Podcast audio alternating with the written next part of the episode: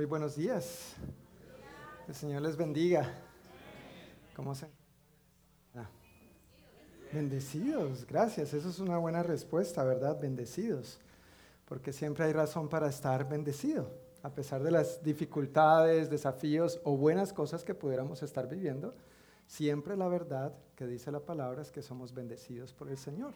¿No es cierto? Eso no tiene que ver necesariamente con las circunstancias o temporadas que estemos viviendo, sino con la verdad infalible y eterna de Dios. Somos bendecidos y somos bendecidos para bendecir.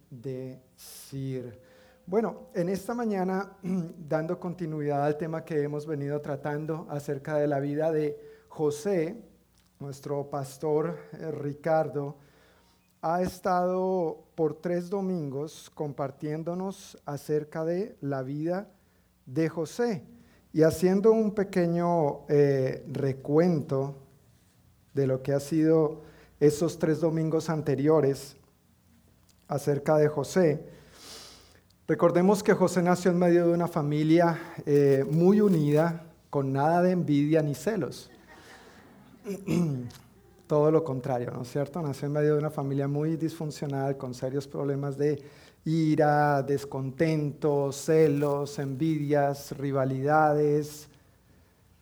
Eh, perdón. La oración por los jóvenes y niños. Ah, ok. Hay oración por los jóvenes y niños. Adelante, mi hermano. Pasa. Ya volvemos con José. Volvemos después de comerciales. José se está tomando un receso. ¿Hugo te mandó el texto? No. ¿No lo recibiste? No. Ah, Sí, gloria a Dios, que tiene todo, no solamente matrimonios en conflicto, familias en conflicto. Ya regresamos. Disculpen, hermanos. Sí, este, como ya saben, cada cuarto domingo del mes oramos como congregación por ciertos puntos en uh, comunidad con uh, toda la iglesia por uh, Northwest Church. Y esta mañana vamos a orar de dos maneras. Yo voy a tomar el tiempo para orar sobre unos puntos y luego después, como congregación, vamos a hacer grupitos para orar por ah, otros puntos. Amén. Ok, so esta mañana voy a estar orando. Como ya saben, los niños ah, salieron de las escuelas y queremos tomar el tiempo. Regularmente es el cuarto domingo del mes, pero esta vez vamos a tomar un poco tiempo más porque ya los niños están fuera de la escuela y es importante que estemos orando por ellos. Amén. Nuestros hijos y todos los jóvenes. Entonces, ah, Padre, te damos gracias, Señor. Te te glorificamos, Señor, por lo que has hecho en nuestra vida, Señor, y en la vida de nuestros hijos, Señor. Como congregación, Señor, en esta mañana queremos ponerlos en tus manos, Señor, que ya salieron de la escuela, Señor, que este tiempo, Señor, sea un tiempo, Señor, que los protejas de cualquier adversidad, que venga en contra de ellos, Señor. confiamos, Señor, que tu voluntad es buena y perfecta, Señor, para sus vidas, Señor los ponemos en tus manos, Señor. Guíanos, Señor, danos sabiduría como Padre, Señor, de cómo guiarlos a actividades, Señor, que sean sanas, que sean ah, actividades físicas y, espirituales que sean sanas y provechosas para ellos, Señor. También te pedimos, Señor, por protección física y espiritual, Señor. Y, este, el otro punto, Señor, que traemos frente de ti, Señor, es ah, que sea un tiempo de diversión, que sea un tiempo de gozo, Señor, pero que sea un tiempo, Señor, que esté bajo tu protección, Señor, que sea para tu gloria, Señor, que los apartes de cualquier peligro, Señor, físico o, cualquier cosa que venga en contra de ellos, Señor. Te, doy gracias, Señor, en el nombre de Cristo Jesús. Amén. So, eso era en los tres puntos por lo que yo estaba orando. Ahora como congregación, si pueden juntarse como en grupos de tres o cuatro personas y van a, como congregación, vamos a orar por estos puntos, ¿ok? So, um, si puede agarrarse de las manos como congregación para demostrar un símbolo de unidad. Y los siguientes puntos de oración van a ser uh, esta transición que estamos pasando como iglesia. Uh, otro punto es la transformación. Estábamos hablando de José. Perdón, se me fue mi presentación también.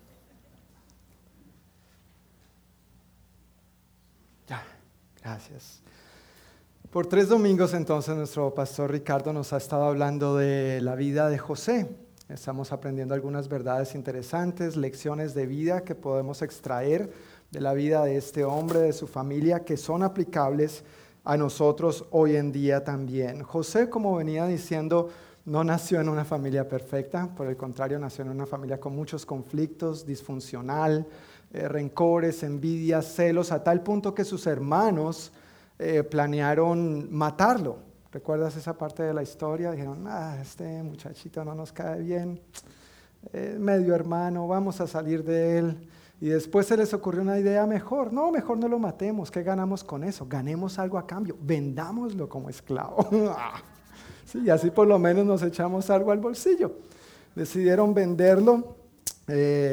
Untaron la túnica de colores que su papá le, había regalado con mucho amor. Recordemos que era el hijo amado de Jacob y también el hijo mimado de Jacob, entonces tenía una pinta especial. ¿No es cierto? Y los hermanitos la untaron de sangre y dijeron, mira, encontramos esto, parece que tu hijo fue devorado por un animal salvaje, pero por la gracia de Dios entonces no lo mataron, sino que lo vendieron y a pesar de estos difíciles momentos, a pesar del dolor, de la situación familiar y los desafíos que, él vivió, podemos ver que Dios se encargó de preservar la vida de, de José. Lo que tramaron para mal, Dios se encargó de convertirlo para bien. Y aunque intentaron matarlo a él y frustrar, matar su sueño, Dios se encargó de que eso no sucediera. Luego, Pastor Ricardo nos habló que ya estando en Egipto eh, fue vendido nuevamente.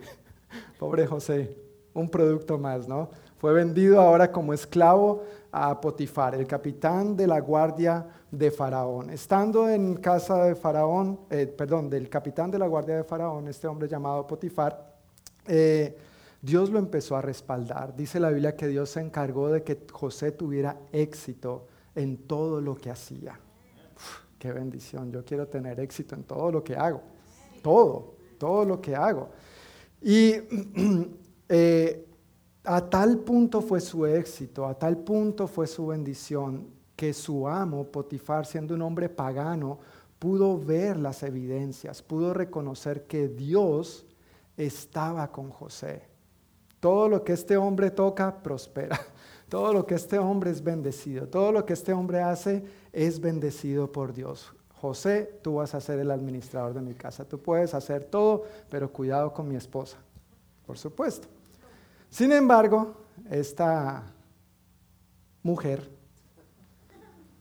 intentó seducir a José varias veces. Recordemos, la Biblia habla bien de José, era un hombre joven, eh, fornido, apuesto, eh, sí, más fornido que yo.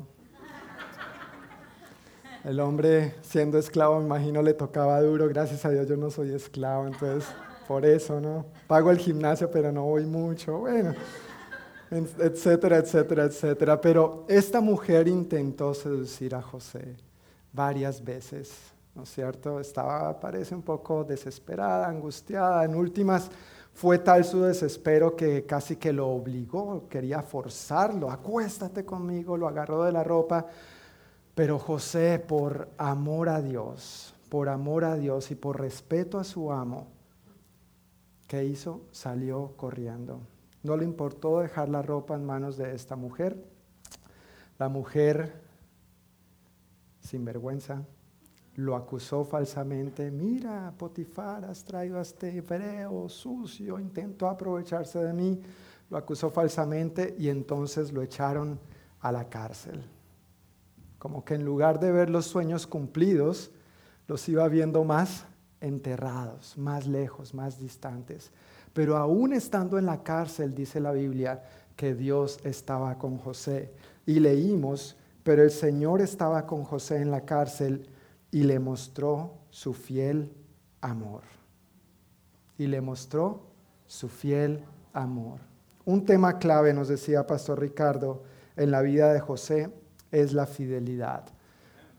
Siendo esclavo, eh, y desde antes era fiel a su padre, era fiel a las tareas que su padre le había encomendado, pero siendo esclavo, siendo vendido, eh, estando en la cárcel, cuando fue administrador, José siempre se condujo de una manera fiel. Y vemos una fidelidad en doble sentido. Dios siempre lo cuidó, preservó su vida y se encargó de que esas situaciones fueran sirviendo para su bien, de alguna manera. Y esto me ayuda a conectar con una gran verdad que creo que todos conocemos y apreciamos, que es una promesa de Dios maravillosa en Romanos 8:28. A los que amamos a Dios, todas las cosas nos ayudan para bien. No quiere decir que a los que amamos a Dios, todo lo que nos pase sea bueno. ¿Aclaro? No quiere decir eso, en ningún momento afirma eso esta promesa, pero sí dice que a los que amamos a Dios, todas las cosas nos ayudan para bien. Y eso lo vemos perfectamente cumplido en la vida de José. Dios fue fiel a José y en respuesta, ni más ni menos, correspondiendo adecuadamente, José respondió, correspondió a Dios, siéndole fiel también. Pastor Ricardo nos decía que somos fieles a Dios, o perdón, que el fiel amor de Dios nos hace fieles cuando confiamos en Él. El fiel amor de Dios nos hace fieles cuando confiamos en Él. Después de estos acontecimientos y ya llegando al capítulo 41 eh, de Génesis, el faraón tiene dos sueños y se preocupa, está tremendamente preocupado acerca de qué podrían significar estos sueños. No hay nadie en su reino que pueda interpretarlos y el copero recuerda, ah, y hace dos años, ¿verdad? Por allá un muchacho hebreo me, interpretó el sueño que tuvo en la cárcel. ¿Recuerdan el sueño del copero y del panadero? Entonces mandan a llamar a José y Dios le da a José la interpretación, el significado de estos sueños, diciendo que significan siete años de prosperidad y luego vendrían siete años de hambre lo que en términos coloquiales llamamos las vacas gordas y las vacas flacas, ¿no es cierto? Pero no solamente Dios le da la interpretación, sino que le da la sabiduría para decir qué hacer al respecto y trazar un plan de acción. Frente a esto, Faraón no tiene más que decir, ¿sabe qué, José? Usted es el segundo al mando. Después de mí, usted va a mandar sobre todo Egipto. ¿Quién mejor que usted para sacarnos adelante? Es evidente que Dios está con usted. Una vez más José demostrando que todo esto es gracias a Dios, es por Dios y para Dios. Igualmente todo lo que tú y yo somos y hacemos es gracias a Dios, por Dios y para Dios. Él es el que merece toda la gloria y toda la honra a través de lo que tú y yo hacemos. Concluye el capítulo 41 mencionando que pasaron los siete años de vacas gordas, de gran prosperidad, y ahora entonces empiezan los siete años de vacas flacas. Llega el hambre a la tierra, no solamente a la tierra de Egipto, pero a toda esa área, toda la tierra de Canaán, donde originalmente vivía José con su familia. Hoy vamos a avanzar entonces en Génesis capítulo 42, 43 44 y 45. Y yo me estoy preguntando, ¿cómo vamos a abarcar cuatro capítulos en 35 minutos? Voy a hablar como. Este está acá atrás. Pero no se preocupen, con toda seguridad a la una habremos terminado. A la una de la madrugada. Y tengo que aclarar, si Dios quiere, ¿no? Porque como, como buenos latinos tenemos que agregar esa, esa partecita, si Dios quiere. No, vamos a tratar de avanzar rápido, así que abróchense sus cinturones. Bueno, de hecho no vamos a ir por todo el texto, solamente quiero resaltar algunos pasajes, algunos versículos de estos capítulos que realmente pienso que son importantes y son relevantes para nosotros. Algunas verdades que creo que eh, son lecciones de vida que nosotros también podemos aprender, aplicar y vivir acerca de la vida de José. El primer punto en esta mañana se encuentra en Génesis 42, 1 al 6 y la primera parte del versículo 9. El punto que quiero tratar es el sueño hecho realidad. Oramos primero, una vez más, por favor, antes de empezar y poniendo este tiempo en manos de Dios. Señor, muchísimas gracias por tu palabra. Gracias que al conocer tu verdad, tu verdad nos hace libres, Señor. Gracias que al acercarnos a ti en fe, podemos responder, Señor, conforme a lo que tú ya has trazado para nosotros. Gracias por tu gran fidelidad para cada uno de nosotros. Gracias que a pesar de cualquier desafío que hayamos enfrentado en el pasado, que estemos enfrentando ahora, declaramos y reconocemos que tú eres fiel. De igual manera nosotros queremos corresponder con fidelidad a ti, Señor. Somos testigos de que nos has mostrado tu fiel amor. Háblanos, Señor, en esta mañana. Obra nuestras vidas. Ayúdanos a ser oidores y hacedores diligentes de tu palabra. En el nombre de Jesús. Amén. Dice así entonces la palabra de Dios en Génesis 42, comenzando en el versículo 1. Cuando Jacob oyó que había grano en Egipto, les dijo a sus hijos, ¿por qué están ahí sin hacer nada, mirándose uno a otro? He oído que hay grano en Egipto. Desciendan a Egipto y compren suficiente grano para que sigamos con vida. De no ser así, moriremos. Entonces los diez hermanos mayores de José descendieron a Egipto a comprar grano.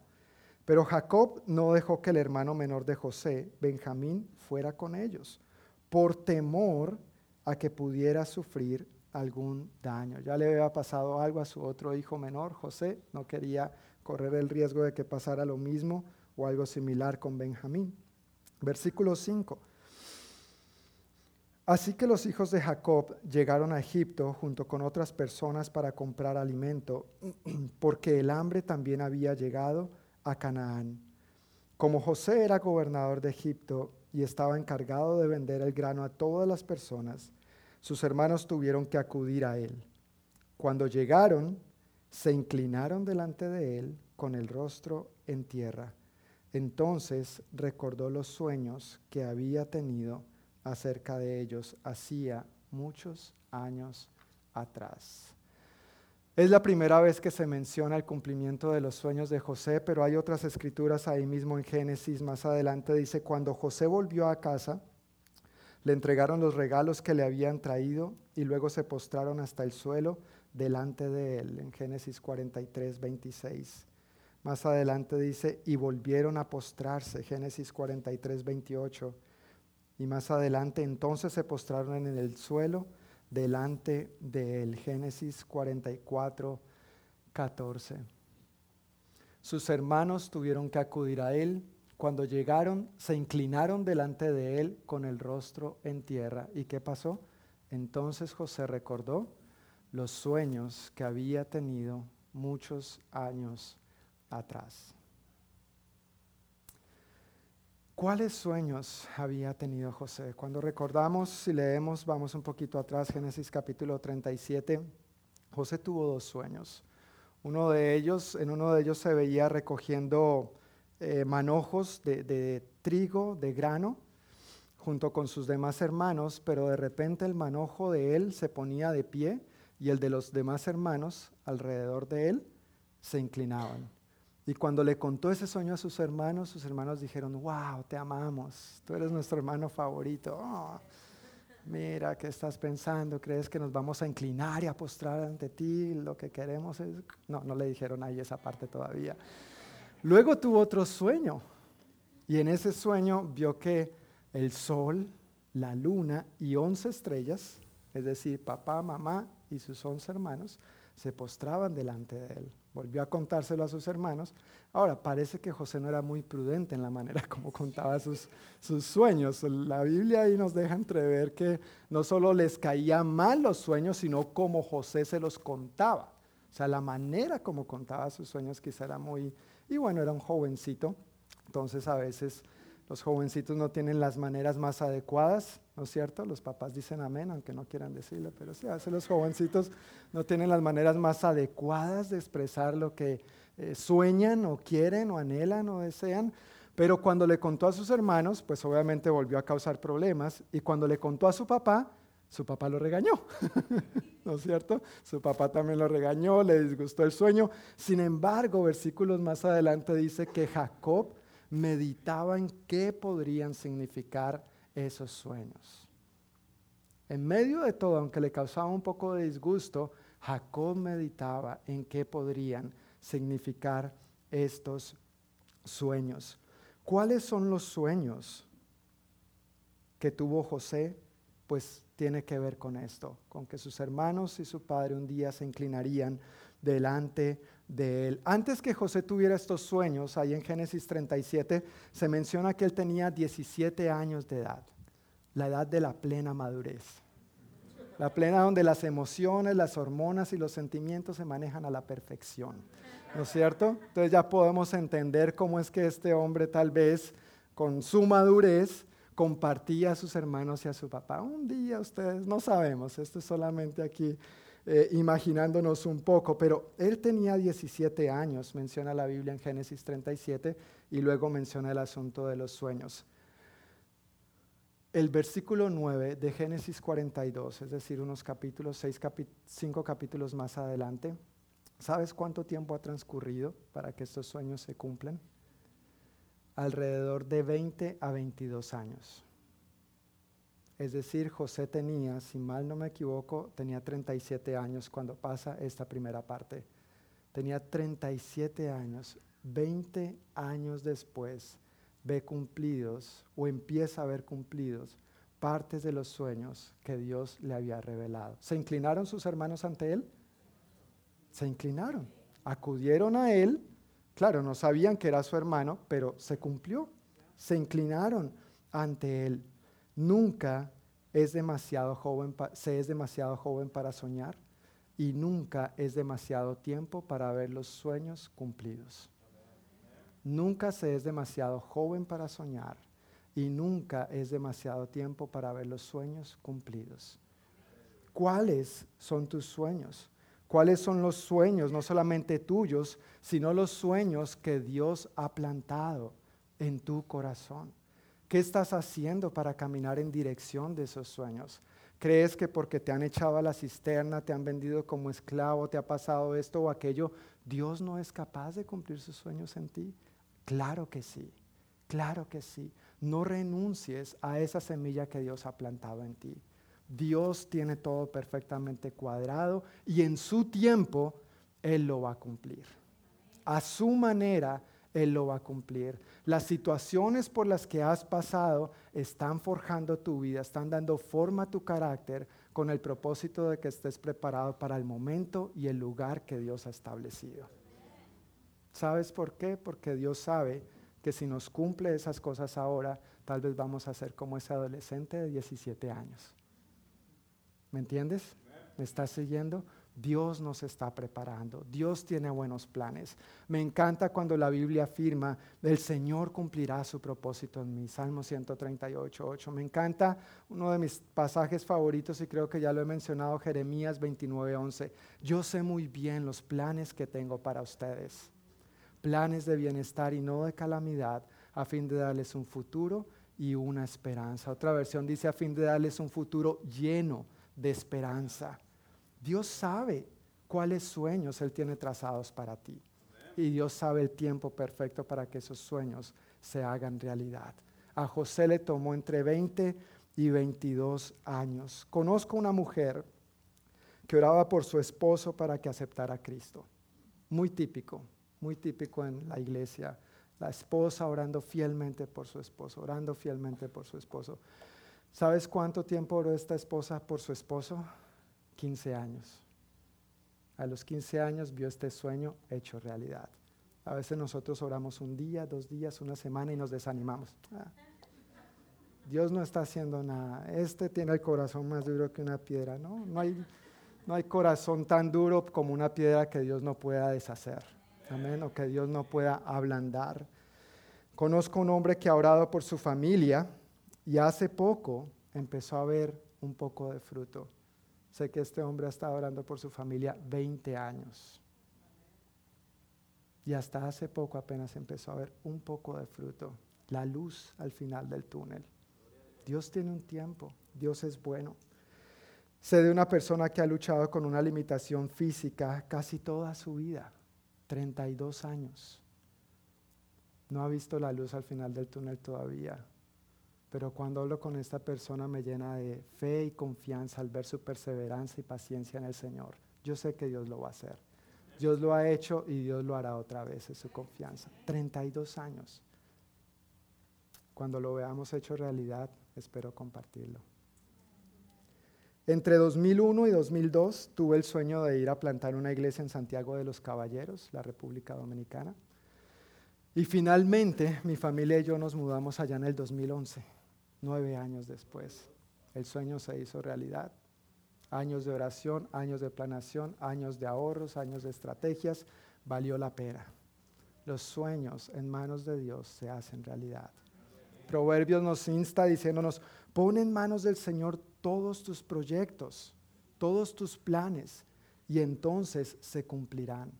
El asunto es cuando sacamos a Dios de nuestros planes. Y tal vez tú estés pensando, no, pero eso pasa con los no cristianos, con los no creyentes. No, pasa con los creyentes también. Nos metemos a veces en cosas y después estamos pidiendo que Dios bendiga nuestros planes. En lugar de antemano pedirle, Señor, ¿quieres que lleve a cabo este proyecto? Entonces sé que voy a contar con la bendición de Dios. Son dos cosas muy diferentes, dos maneras muy diferentes de hacerlo. Una verdad que el pastor Ricardo nos ha estado resaltando a lo largo de estas prédicas, y yo también quiero aprovechar para resaltar en esta mañana, es Romanos 15:4, diciéndonos que tales cosas se escribieron hace tiempo en las escrituras para que nos sirvan de enseñanza. Y las escrituras nos dan esperanza y ánimo mientras esperamos con paciencia hasta que se cumplan las promesas de Dios. Lo que está escrito acerca de José tiene que ver contigo y conmigo. Eso no es indiferente para tu situación y tu contexto, para nosotros hoy en día. Estas cosas nos sirven de enseñanza, dice Romanos 15:4. Las escrituras, además de servirnos de enseñanza, nos dan esperanza y ánimo mientras que esperamos solamente. No, dice mientras esperamos con paciencia hasta cuándo? Hasta que se cumplan las promesas de Dios. Dios tiene un tiempo, Dios tiene un momento, un lugar y una manera no solamente adecuada, perfecta. Y que mientras tanto nosotros nos aferremos a sus promesas para esperar con paciencia. Amén. El segundo punto que quiero tratar en esta mañana tiene que ver con culpabilidad y heridas abiertas. Culpabilidad y heridas abiertas. Y hay varios pasajes que nos hablan de esto. En Génesis 42, 21 al 28, dice lo siguiente. Y hablando entre ellos, dijeron, es obvio que estamos pagando por lo que le hicimos hace tiempo a José. No me digas. Vimos su angustia cuando rogaba por su vida, pero no quisimos escucharlo. Por eso ahora tenemos este problema. Entonces se les desplomó el corazón y temblando se decían unos a otros, ¿qué nos ha hecho Dios? ¿Suena conocido? El ser humano es el que hace y después le echa la culpa a Dios, ¿no es cierto?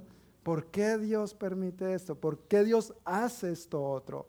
Si Dios es tan bueno, si Dios es amor, si Dios es misericordioso y se cuestionan los atributos únicos y exclusivos de Dios, si Él es todopoderoso, si Él es quien dice ser, ¿por qué hay tanta gente sufriendo y niños muriendo de hambre y enfermedades y destrucción? Nos cuestionamos hasta el bienestar del planeta Tierra y no nos damos cuenta que nosotros mismos lo estamos maltratando y contaminando cada vez más y después le echamos la culpa a Dios, ¿no?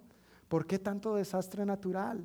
Bueno, eso sigue sucediendo hoy en día y ha sido un hábito del ser humano. ¿Qué nos ha hecho Dios? Más adelante reconocen en Génesis 44, 16, Dios nos está castigando por nuestros pecados. Por el otro lado vemos a Jacob que dice, y Jacob exclamó, ustedes me están robando a mis hijos, José ya no está, Simeón tampoco, y ahora quieren llevarse también a Benjamín. Todo está en mi contra mi hijo no irá con ustedes. Su hermano José está muerto y él es todo lo que me queda. Imagínate escuchar al resto de los hijos esto. Él es el único que me queda y los demás papá y nosotros qué. ¿No te llegaste a sentir así de pronto en algún momento y sentías esas palabras traspasándote de tus propios padres o seres queridos, amigos, hiriéndote? Como si no valieras nada o no significaras nada. Él es todo lo que me queda.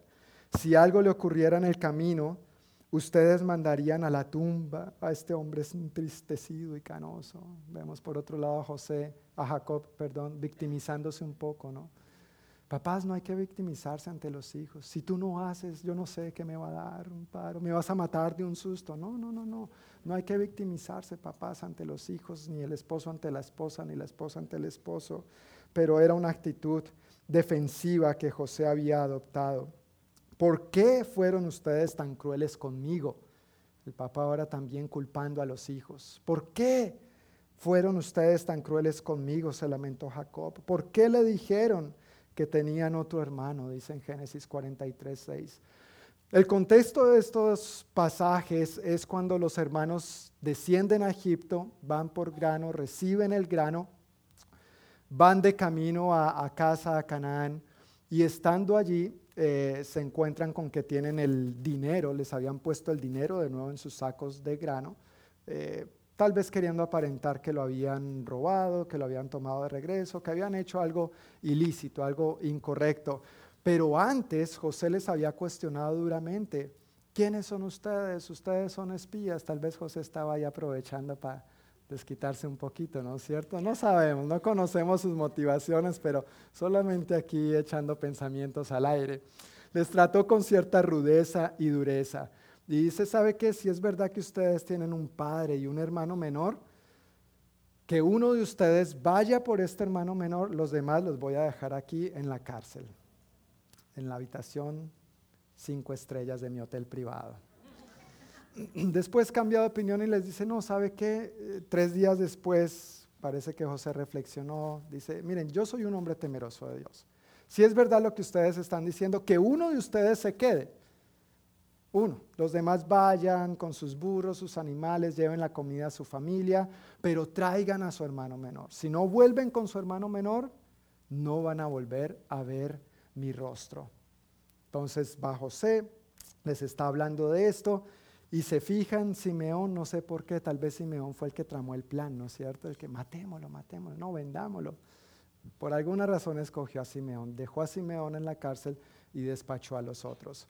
Cuando llegan allá y le cuentan a su papá lo que había pasado, él dice, ¿están locos? ¿Quieren que vaya a, a, enviar a mi hijo Benjamín con ustedes? Ya no tengo a José, ya no tengo a Simeón, ni loco voy a soltar a Benjamín. En otras palabras, él prefería que Simeón se muriera en la cárcel a, soltar a Benjamín. Entonces vemos ahí como un ídolo, ¿no es cierto? Esas cosas o personas a las que uno a veces se aferra y no quiere soltar tampoco. Y se escuda en eso, y no solamente se escuda, sino que les echa la culpa a sus hijos, los acusa y se victimiza, y pobre de mí, si le pasa algo me voy a morir y será su culpa. No, si se muere es su culpa. Ya han pasado 20 años de la muerte de su hijo, ya es hora de que haya salido adelante. No podemos vivir atados al pasado. Lo que te pasó hace 20 años ya, pasado es y eres restaurado y sanado y libre en el Señor. Amén. No estoy negando que recordar eso pueda traer dolor, pueda traer emociones y sentimientos. José en estos encuentros con sus hermanos lloró, claro que sí, varias veces se salió, fue aparte y lloró amargamente y fuertemente, pero a la larga, si tenemos a Cristo, Cristo es nuestro restaurador también. Si tenemos a Cristo, Cristo es nuestro sanador. Si tenemos a Cristo, Cristo nos libera de esas situaciones del pasado.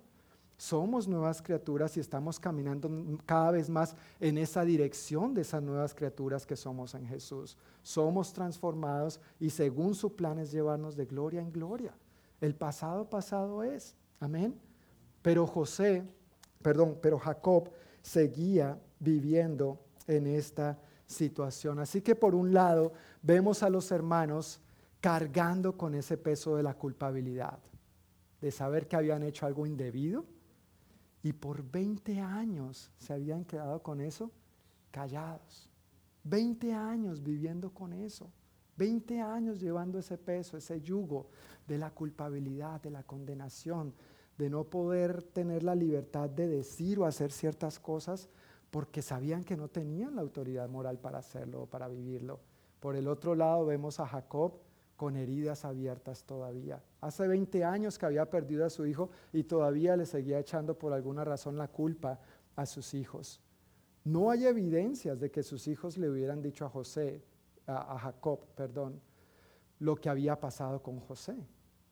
Para mí eh, fue una sorpresa, imagino que fue una sorpresa cuando Jacob se enteró que su hijo estaba vivo, llega a Egipto y entonces le pregunta, pero mi hijo, ¿y tú de dónde saliste? Yo recibí tu túnica, ¿recuerdas la túnica tan linda que te di?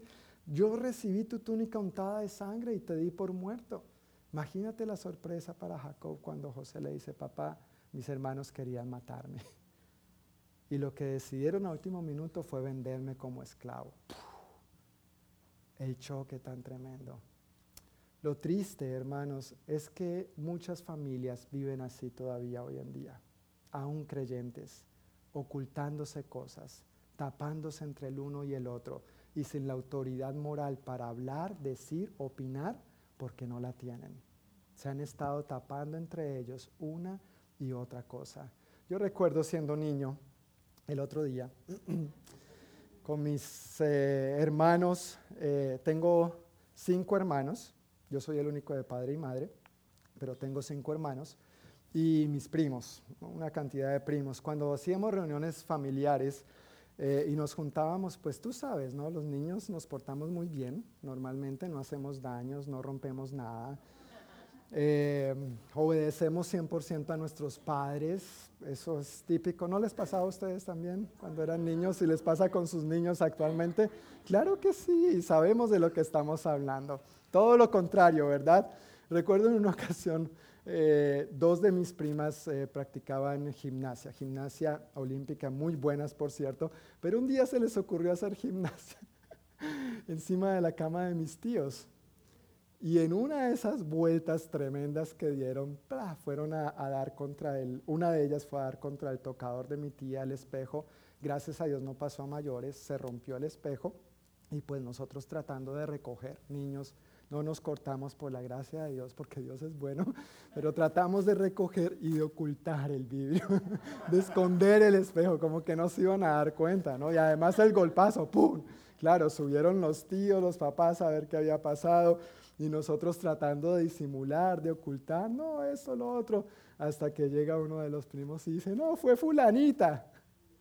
Entonces, claro, ¿no? Él, no falta, no falta el que dañe el plan. Entonces fue fulanita y entonces otro de los primos, pero acuérdate que tú, tal, ¿te acuerdas cuando estabas jugando con la pelota de fútbol y rompiste el cuadro, que botaste la basura y nadie se dio cuenta? Y eso empezó ahí el tira y jale. Porque claro, mientras tanto vivíamos bajo una cierta tensa calma, ¿no es cierto? Si tú no dices, yo no digo. Y yo me imagino hacia los hermanos de José, ¿no es cierto? Tratando de ocultarse cosas. No, no, no, no vamos a decir. Sí, sí, sí, vamos a decir. No, pero si tú dices, entonces yo digo, y el otro salta por allá. Bueno, la idea no fue mía. Al fin y al cabo yo no era el que quería matarlo. Yo por lo menos propuse venderlo. ¿no es cierto? Y tratando de ocultar quién es más, quién es menos, quién tiene más culpa. Y a veces en las familias se vive esa tensa calma. No hablamos, no tratamos ciertas cosas porque es que si yo digo el otro va a decir y tengo ciertas cosas ocultas, guardadas que no quiero que nadie sepa. Pero tenemos que saber que esa no es la vida a la que Dios nos ha llamado a vivir. En Cristo podemos ser honestos y transparentes. En Cristo podemos descargarnos de esa culpabilidad y permitirle que sane toda herida que aún esté abierta. Cristo es tu sanador. Cristo es tu liberador. Amén. Cristo es tu sanador. Cristo es tu liberador. La culpabilidad y el dolor son síntomas de que necesito libertad y sanidad. Si tú luchas con culpa todavía por algo, hermano, tú necesitas la libertad del Señor. Si tú tienes alguna herida abierta del pasado todavía, tú necesitas la sanidad del Señor. Necesitas traer eso a Cristo para que Cristo, tu Señor y tu Salvador, lo resuelva, no tú. Tú das el paso de presentarlo ante Él. Pero quien llevó eso en la cruz se llama Cristo Jesús, no tú, no yo. Hay que presentarlo a Él, hay que soltar esas heridas de hace 20 o los años que sean y permitirle al Señor sanarnos, restaurarnos y empezar un proceso de transformación y maravillosa reconciliación con Él, con los demás, con quien sea, con nuestro propio pasado, con nosotros mismos, pero que disfrutemos esas bendiciones que Dios nos ha dado. Pensando un poquito en, en todas estas situaciones que se pudieron haber dado entre José y perdón, entre los hermanos de José y la relación con su papá, y guardándose cosas y culpándose y diciendo es que si usted dice yo voy a decir entonces y amenazándose, eh, uno pensaría, wow, esto es toda una, una novela. Yo no sé para qué de pronto se pone a ver La Reina del Sur y Betty la Fea, ¿no es cierto? Y todo eso cuando aquí tenemos drama, acción, eh, intriga, suspenso. Y esto, valga la pena decir, si es casos de la vida real. José, casos de la vida real. Ahí está. Vale la pena aprovechar de la Biblia. Invertimos mejor el tiempo.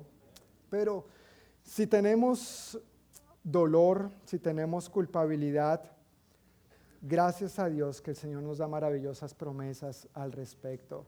Dos escrituras que quiero mencionar y que quiero que tú te apropies de ellas. Están en el Salmo 32, 1 al 5.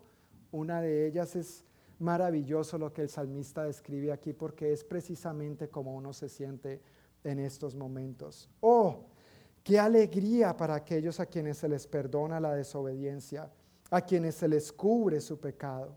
Sí, qué alegría para aquellos a quienes el Señor les borró la culpa de su cuenta los que llevan una vida de total transparencia. ¿Una vida qué?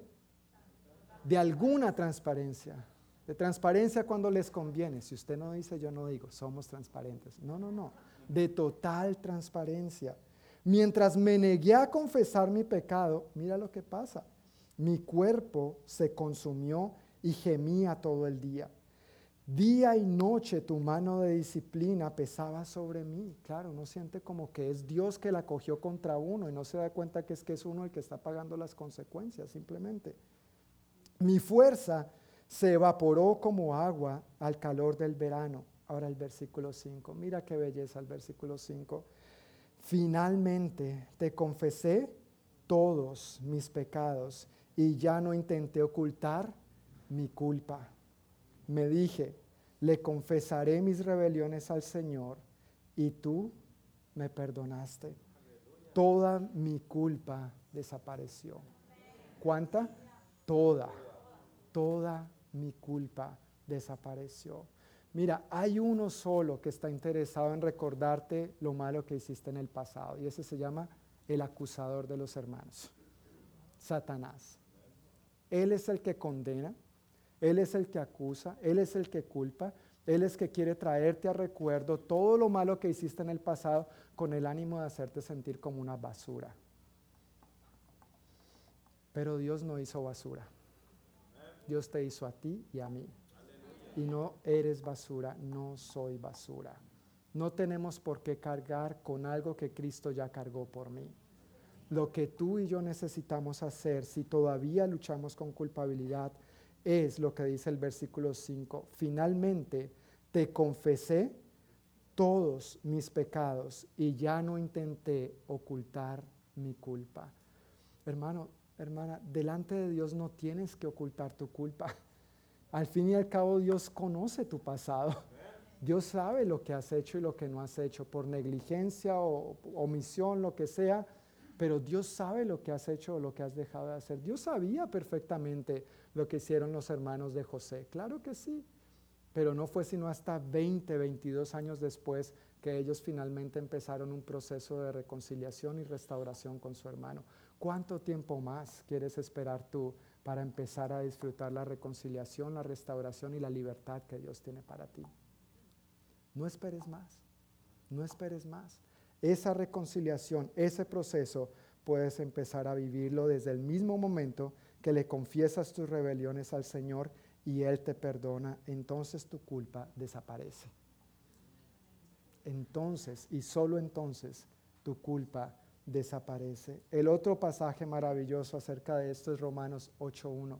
Por lo tanto, ya no hay condenación para los que pertenecen a Cristo Jesús. Si yo experimento condenación por algo de mi pasado, tengo que cuestionarme. ¿Es algo que no le he confesado al Señor o no pertenezco a Cristo Jesús?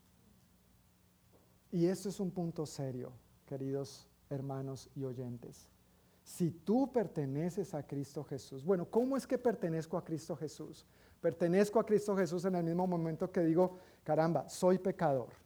Reconozco que necesito un Señor y Salvador y ese único y suficiente Señor y Salvador se llama Cristo Jesús. En el momento que le reconozco y le acepto, le invito a entrar a mi vida como mi Señor y Salvador, la Biblia dice que yo soy sellado con el Espíritu de Dios y le pertenezco a Él. Ya no pertenezco al mundo, ya no pertenezco a la carne, ya no pertenezco al diablo. Si tú no has aceptado a Cristo como tu Señor y Salvador, yo tengo una buena noticia para ti. Hoy debes pertenecerle. Hoy debes pertenecerle. Debes procurar con toda diligencia no salir hoy de este lugar sin decir, yo pertenezco a Cristo Jesús, no hay condenación para mí. Esa es la única salida. Jesús es el camino, la verdad y la vida y nadie va al Padre si no es por Él. Si estoy experimentando culpabilidad, tengo que evaluar. ¿No pertenezco a Cristo Jesús? Si no perteneces a Cristo Jesús, por favor, entrega tu vida a Él hoy, aquí y ahora. Dale tu corazón. Eso es lo mejor que tú puedes hacer. La mejor decisión que el ser humano puede tomar es esa. No hay otra salida, no hay otra manera en que tú puedas experimentar libertad, sanidad, restauración y reconciliación con Dios y con tus semejantes. Jesús es la respuesta. Amén. Esto nos lleva al tercer punto. El inicio de la restauración. El inicio de la restauración. Génesis 45, 1 al 15, dice así. José ya no pudo contenerse. Había mucha gente en la sala y él les dijo a sus asistentes, salgan todos de aquí. Así que estuvo a solas con sus hermanos en el momento de decirles quién era. Entonces perdió el control y se echó a llorar. Lloraba con tanta fuerza que los egipcios podían oírlo. Y la noticia pronto llegó hasta el palacio del faraón. Soy José, dijo a sus hermanos. ¿Vive mi padre todavía? Pero sus hermanos se quedaron mudos. Claro, cualquiera, ¿verdad? Ah, ¿Qué nos vas a hacer ahora? Perdónanos. Bueno, infinidad de cosas. Estaban atónitos al darse cuenta de que tenían a José frente a ellos. Por favor, acérquense, les dijo. Entonces ellos se acercaron y él volvió a decirles, soy José, su hermano, sí, al que ustedes vendieron como esclavo en Egipto. Como que no lo creían. ¿Será que este nos vio, nos está inventando un cuento chino aquí? No, yo soy José, su hermano, al que ustedes vendieron. ¿Cuál otro podría? ¿Cuántos José sus hermanos han vendido como esclavo para Egipto? ¿sí? Y que volvamos a encontrarnos. No existen las redes sociales. Esto no es coincidencia, es diosidencia. Pero no se inquieten, versículo 5, pero no se inquieten ni se enojen con ustedes mismos por haberme vendido. Fue Dios quien me envió a este lugar antes que ustedes a fin de preservarles la vida. Nuevamente vemos a José reconociendo la mano de Dios a pesar de las dificultades. Wow, eso es fe. Eso es confiar en Dios. Eso es creerle a Dios. No fueron ustedes, no se preocupen. Ahora, hoy, 22 años después, yo puedo darme cuenta que es Dios quien ha permitido todo esto a fin de preservarles la vida. Versículo 6. El hambre que ha azotado la tierra estos dos últimos años durará otros cinco años más y no habrá ni siembra ni ciega. Dios me hizo llegar antes que ustedes para salvarles la vida a ustedes y a sus familias y preservar la vida de muchos más. Por lo tanto, fue Dios quien me envió a este lugar y no ustedes. Y fue Él quien me hizo consejero del faraón administrador de todo su palacio y gobernador de todo Egipto. Ahora, apresúrense, regresen a donde está mi padre y díganle, tu hijo José dice, Dios me ha hecho Señor de toda la tierra de Egipto, así que ven a verme de inmediato. Podrás vivir en la región de Gosén, donde estarás cerca de mí, junto con tus hijos y tus nietos, tus rebaños y tus manadas y todas tus posesiones. Allí te cuidaré, porque aún quedan cinco años de hambre. De lo contrario, tú, los de tu casa y todos tus animales morirán de hambre. Miren, agregó José, pueden comprobarlo con sus propios ojos y también puede hacerlo mi hermano Benjamín, que de veras soy José. Díganle a mi padre acerca de la posición de honor que tengo aquí en Egipto. Descríbanle todo lo que han visto y después traigan a mi padre aquí lo más pronto posible. Versículo 14. Llorando de alegría, ya no de tristeza ni de dolor. ¿Llorando de qué? De alegría. Sabes que se puede llorar de alegría también, ¿verdad? Qué momento tan emotivo. Llorando de alegría, José abrazó a Benjamín. Benjamín era un niño chiquito cuando eh, José fue vendido como esclavo. Ahora era un hombre hecho de derecho. Imagínate la emoción de ver a su hermanito de padre y madre nuevamente. Abrazó a Benjamín y Benjamín hizo lo mismo. Luego José besó a cada uno de sus hermanos y lloró sobre ellos. Y después comenzaron a hablar libremente con él. ¿Quiénes habían hecho mal a quién? Los hermanos a José. ¿Y quién tomó el primer paso? José. No es que a mí me hicieron hasta que no me pidan perdón. Él es el que tiene que pedirme perdón a mí, yo no tengo por qué buscarlo. Falso. Tú has sido el ofendido, tú has sido el defraudado, tú has sido el herido. Tú puedes aún así dar el primer paso. Amén. Tú puedes aún así dar el primer paso. Es más, la Biblia nos llama a dar el primer paso. Piénsalo en nuestra relación con Dios. ¿Quién era el ofendido? ¿Quién era el defraudado? ¿Quién era el, el, herido y el menospreciado? Dios. No tú, no yo. ¿Y quién dio el primer paso? Dios. Porque de tal manera amó Dios al mundo que envió a su Hijo unigénito para que todo aquel que en él crea no se pierda, mas tenga vida eterna.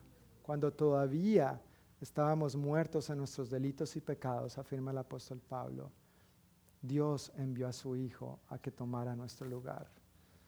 Cuando éramos sus enemigos, Cristo tomó nuestro lugar para hacernos amigos de Dios. Dios toma el primer paso. Por lo tanto, tú y yo, queridos hermanos, podemos también dar el primer paso cuando de reconciliación, perdón y restauración se trata. Con el cumplimiento de los sueños que Dios dio a José, también se dio inicio a la reconciliación en su relación y en sus vidas. Esta es la primera vez, no solo en 22 años, sino la primera vez en toda su vida que los hermanos de José le hablan con libertad. Antes, desde que José era un niño y era un adolescente, ya lo trataban mal, no lo querían, le hablaban rudamente, lo trataban con brusquedad, lo ignoraban, no lo tenían en cuenta. Dice que ni siquiera le dirigían el saludo. Y ahora, 22 años después, cuando él da el primer paso, por primera vez en su vida, por primera vez en su vida, ellos se atreven a hablarle con libertad. Eso solamente lo puede hacer Dios. Eso solamente lo puedes lograr con la gracia, el favor y la ayuda de Dios. Hay situaciones en tu vida, relaciones familiares que tal vez necesitan este toque de Dios y tú has esperado a que sean ellos los que den el primer paso. Yo creo que Dios nos está llamando a ser nosotros los que demos el primer paso. Yo creo que Dios está tocando tu corazón a que tú te tragues tu orgullo, aún tu orgullo de cristiano, lo cual suena raro. cristiano y orgulloso, sí, a veces pasa. Pero tal vez Dios nos está pidiendo, actúa con humildad, sé más como yo, Da el primer paso. Busca ese ser querido, busca ese amigo, busca ese familiar, busca ese jefe, busca ese subalterno, busca esa persona y procura la reconciliación. Ya vamos a ver por qué. Quiero leer esto textualmente.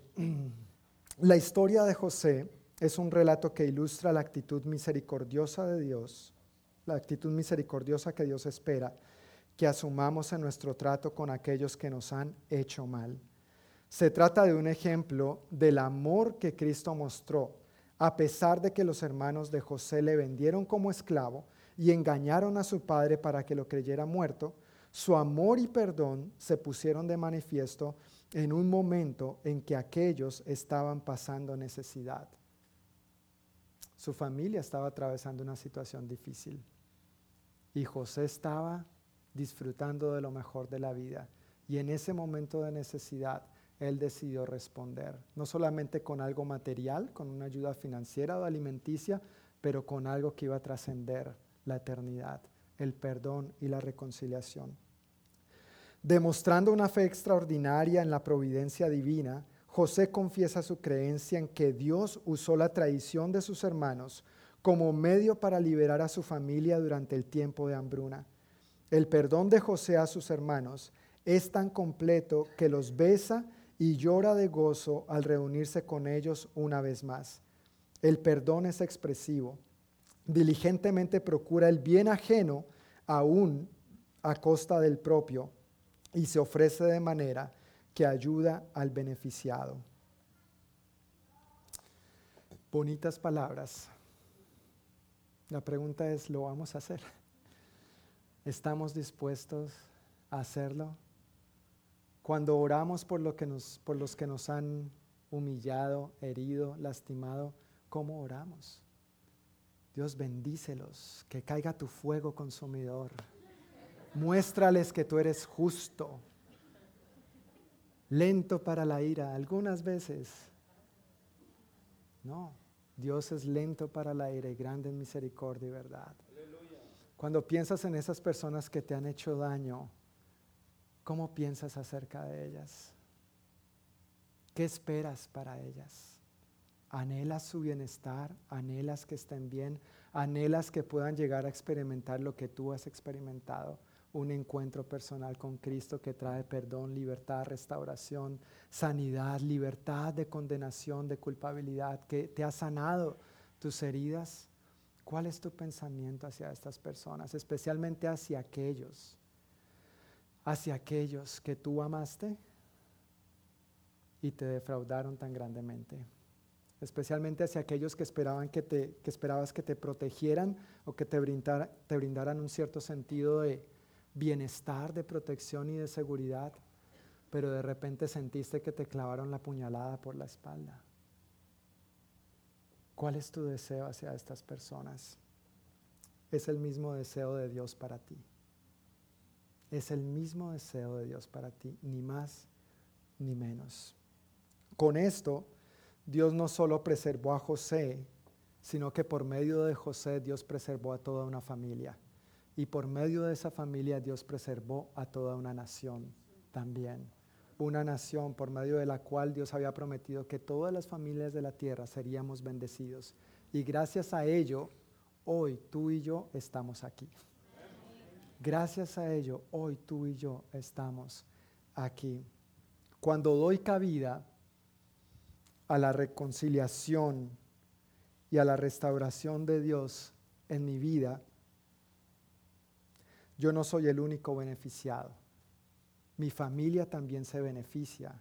Los que me rodean se benefician. Mi comunidad se beneficia. Y ese beneficio tiene el potencial de trascender las fronteras también. Busca al Señor. Busca su perdón. Busca su reconciliación.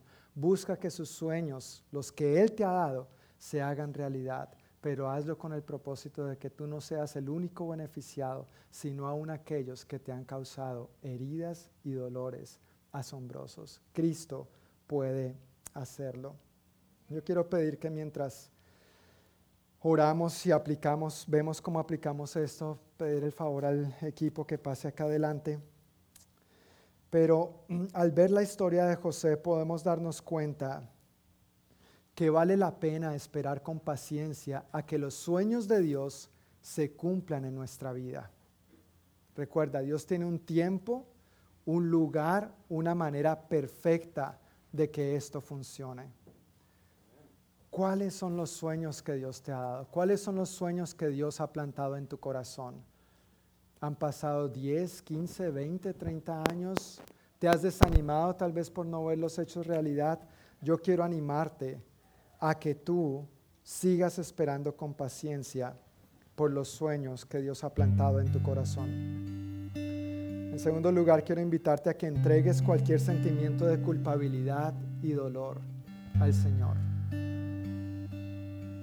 Si uno está enfermo y esa enfermedad perdura y perdura y perdura, ¿uno qué hace?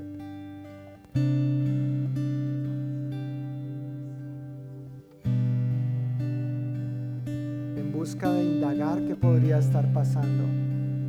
Tu médico, el Señor Jesús, está aquí, está diciéndote, dame ese dolor, dame esa carga, dame esa culpabilidad. Yo tengo la respuesta para eso. No hay ninguna condenación para los que están en Cristo Jesús. Mientras callé, envejecieron mis huesos, sentí que mi cuerpo se consumió, pero cuando confesé mis pecados, Dios me los perdonó todos, escribió el salmista. Ya no hay más culpabilidad. Y por último, ¿hay alguien a quien debas perdonar? ¿Hay alguien a quien hoy debas decirle al Señor, Señor, mira, tú sabes esta situación, tú sabes lo que me hicieron, tú sabes a lo que estuve expuesto, tú sabes que intentaron matarme o entrarme a la cisterna, venderme como esclavo, esta gente o aquel otro se ha aprovechado de mí, han querido sacar beneficios inapropiadamente de mí y eso me ha herido, me ha lastimado tremendamente. Pero hoy, Señor, yo decido perdonar a esta persona. Hoy yo decido entregar mi dolor a ti. Tú eres mi sanador. He tenido esta herida abierta por años y años. Y hoy, Señor, yo te doy el lugar, el permiso y la autoridad para que tú me sanes.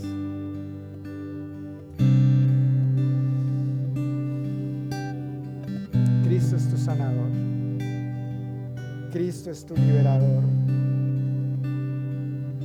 ¿Por qué no cerramos nuestros ojos por un momento y reflexionas en estas verdades? Le permites al Espíritu Santo indagar en lo más profundo de tu ser y habla con Él con toda libertad.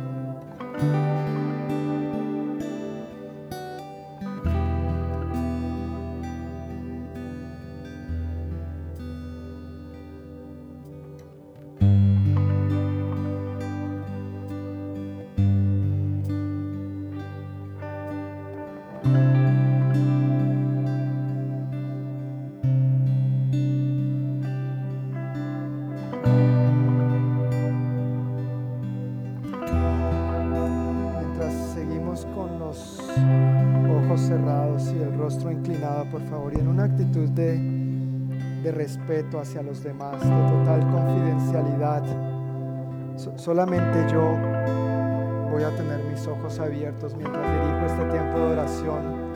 Pero agradezco por favor que todos cierren sus ojos, aún el equipo, voy a pedir el favor si cierran sus ojos con los rostros inclinados. Yo quiero preguntarte, voy a pedirte que levantes tu mano si es así. ¿Hay algún sueño que Dios ha plantado en tu corazón y frente al cual te has desanimado, te has dado por vencido y dudas de que todavía pueda realizarse? Si ese es tu caso, yo quiero que por favor levantes tu mano. Gracias, gracias, gracias, gracias. Dios les bendiga. Gracias, gracias. Pueden bajar sus manos, hermanos sus manos. Quiero preguntarles también, querida familia, si hay algún sentimiento de culpabilidad a causa de algo que sabes que hiciste mal en el pasado. Todavía hay algún sentimiento que te haga sentir culpable y sientes la condenación sientes la acusación del diablo encima tuyo diciéndote tú no eres nada, mira lo que tú hiciste y ahora estás queriendo fingir como un cristiano, aparentar y vivir una tensa calma. Si todavía hay ocasiones en las que luchas con culpabilidad, yo quiero pedirte que levantes tu mano también, por favor. Gracias, gracias. Bajar sus manos sus manos. Tal vez tu caso es como el de Jacob, que después de 20 años todavía tenía heridas abiertas. ¿Hay alguna herida de una ofensa, de alguien que te defraudó, te hirió, te maltrató, te lastimó, te dio su palabra y no la cumplió? Todavía sientes que hay una herida abierta en tu vida, por favor, si ese es tu caso, también quiero pedirte que levantes tu mano. Gracias, gracias, gracias. Pueden bajar sus manos, hermanos. Quiero preguntar también si en este momento o durante el tiempo de la predica Dios, el Espíritu Santo te ministró diciéndote, si tienes que perdonar a esta persona o a estas otras personas. Si tienes a alguien a quien perdonar, quiero pedirte que por favor levantes tu mano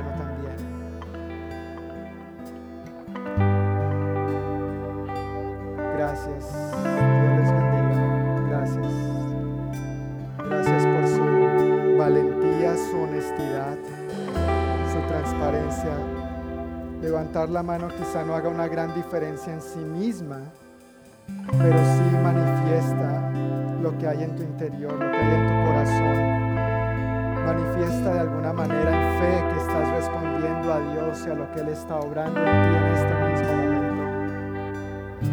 Por último, yo quisiera preguntar si hay alguien que todavía no pertenece a Cristo Jesús, si hay alguien aquí que todavía no ha invitado a Jesús a ser su Señor y su Salvador, mientras seguimos con los ojos cerrados y los rostros inclinados, y hoy tú dices, este es mi día, yo realmente no sé, yo he visitado la iglesia, tal vez por mucho tiempo, pero no recuerdo el día que yo haya entregado mi vida a Cristo y que pueda decir, sí, yo pertenezco a Él si no estás seguro de esto, si sabes que no has invitado a Jesús, sabes que no perteneces a Él y hoy quieres entregar tu vida a Él, tener esta certeza, esta confianza, esta paz verdadera y genuina que proviene de Él, saber que porque perteneces a Él no eres condenado, yo quiero pedirte que levantes tu mano también.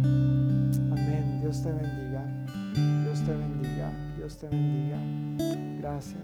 Dios te bendiga. Pueden bajar sus manos. Gracias. Gracias. Señor, muchas gracias.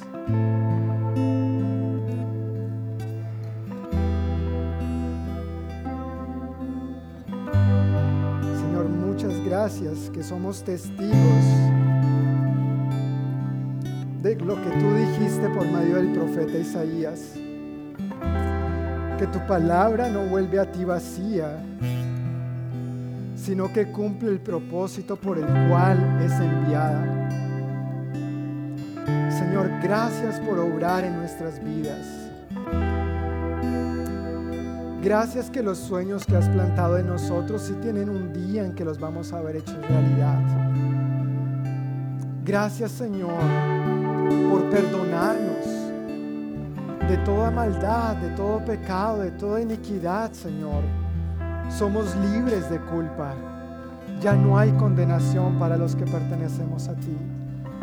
Gracias por venir, Señor, en este momento a cada vida de, mis hermanos que levantaron sus manos, Señor, diciendo, necesito que tú sanes esta herida abierta. Señor, sánalos en el nombre de Jesús. Sánalos, restauralos, que ellos ya no vivan más en el dolor del pasado, Señor. Hazlos libres en el nombre de Jesús en este mismo momento. Gracias también, Señor, por poner en ellos tanto el querer como el hacer de perdonar a sus ofensores. Yo pido que en este mismo momento ellos sean libres y suelten no solamente la ofensa, sino al ofensor. Que los liberen, Señor, y que con toda diligencia procuren aún su bienestar, orando por ellos y buscando oportunidades para la reconciliación. En primer lugar, la reconciliación contigo pero la, la reconciliación entre ellos también. Que tú restaures esa libertad, Señor, de poder volver a hablar, a comunicarse. Pido especialmente por aquellos que tienen asuntos pendientes con familiares, Señor. Aquellos que de pronto esperaban que les protegieran, que les respaldaran, que les brindaran un sentido de seguridad, de bienestar y fueron defraudados. Señor, obra el milagro de la reconciliación y la restauración. Ayuda a mis hermanos a dar el primer paso, Señor. En el nombre de Jesús. En el nombre de Jesús.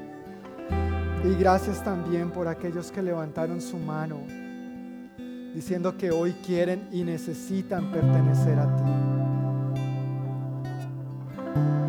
Gracias Señor por tocar sus corazones. Gracias por derramar sobre ellos en este momento tu perdón, tu salvación. Gracias que tú conoces Señor el deseo de ellos de tenerte en sus vidas. Y yo declaro sobre ellos lo que leímos en Romanos 8.1. Ahora que te pertenecen a ti, no hay ninguna condenación, Señor. Ya te pertenecen a ti ya no pertenecen al diablo, ya no pertenecen a las heridas del pasado, son libres en ti, por ti y para ti, Señor. Gracias por sellarlos con tu Santo Espíritu. Gracias por escribir sus nombres en el libro de la vida como tú nos revelas en tu palabra, Señor. Fortalécelos y llénalos de tu Santo Espíritu para que aprendan a vivir más y más conforme a tu voluntad en plena libertad, en total confianza y certidumbre de que tú eres su Dios, su Señor y su Salvador. Gracias Señor por tu obra en nosotros en esta hora. Gracias por tu bondad y tu gran misericordia.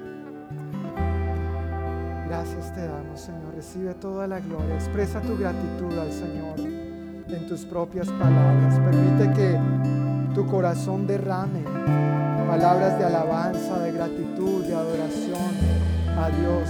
Cuán agradecido, cuán agradecido tú estás. Alábale, exáltale, bendícele, dale gracias a Él por su obra en tu